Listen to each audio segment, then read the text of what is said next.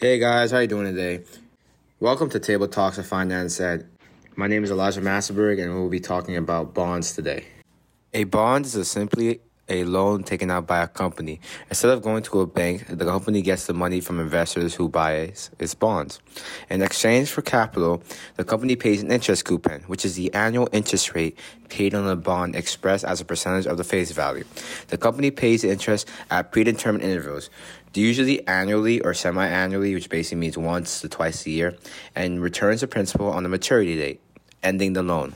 To give you an example of how bonds work, you can think of it as giving your friend a certain amount of money, and on a certain date, they'll give you all your money that they owe you back. And on top of that money they owe you, they pay you a few extra dollars here and there as they are coming up with the money to pay you back.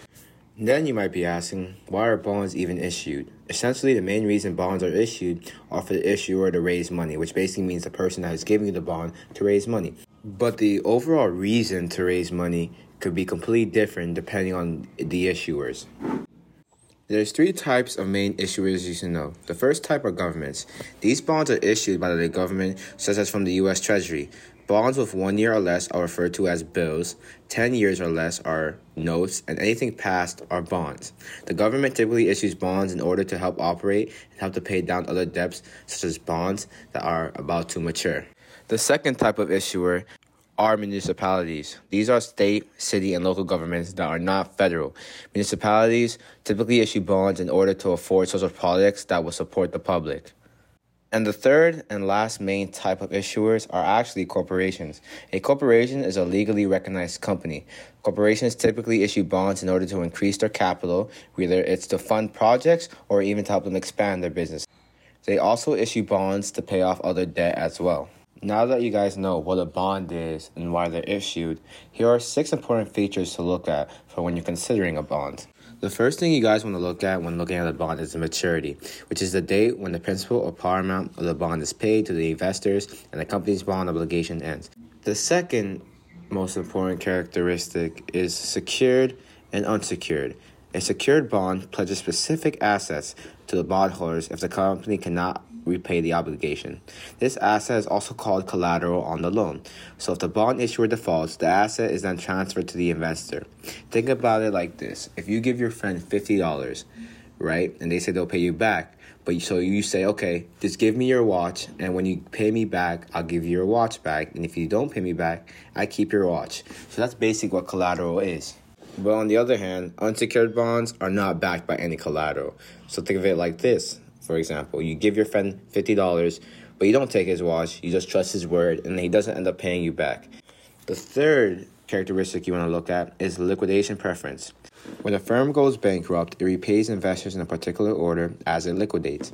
After a firm sells off all of its assets, it begins to pay out its investors. Senior debt is debt that must be paid first, followed by junior debt.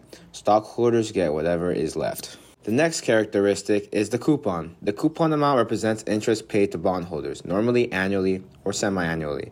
The coupon is also called the coupon rate or nominal yield. To calculate the coupon rate, divide the annual payments by the face value of the bond. The fifth characteristic you want to look at is tax status.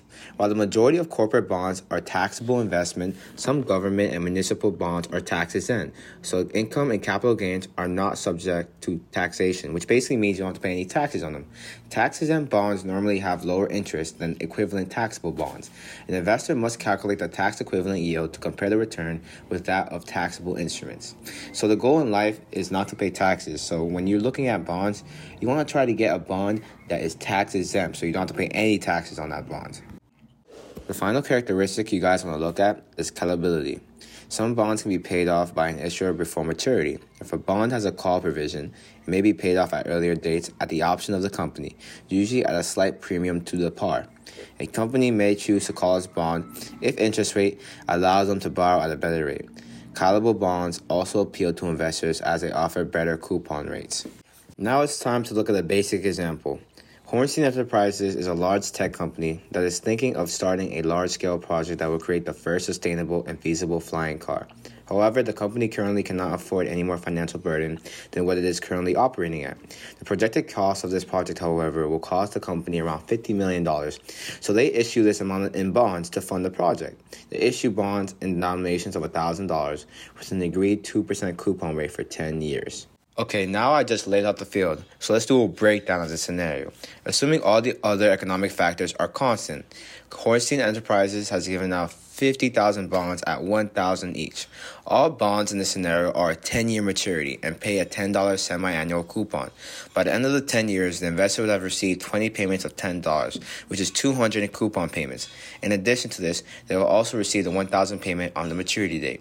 In total, investors will receive $1,200 on a $1,000 investment, or a 20% ROI, which basically means 20% return on investment.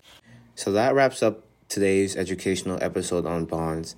Tune in on Wednesday where we have Avra Jain, who used to actually trade bonds on Wall Street and now is a big real estate developer here in Florida.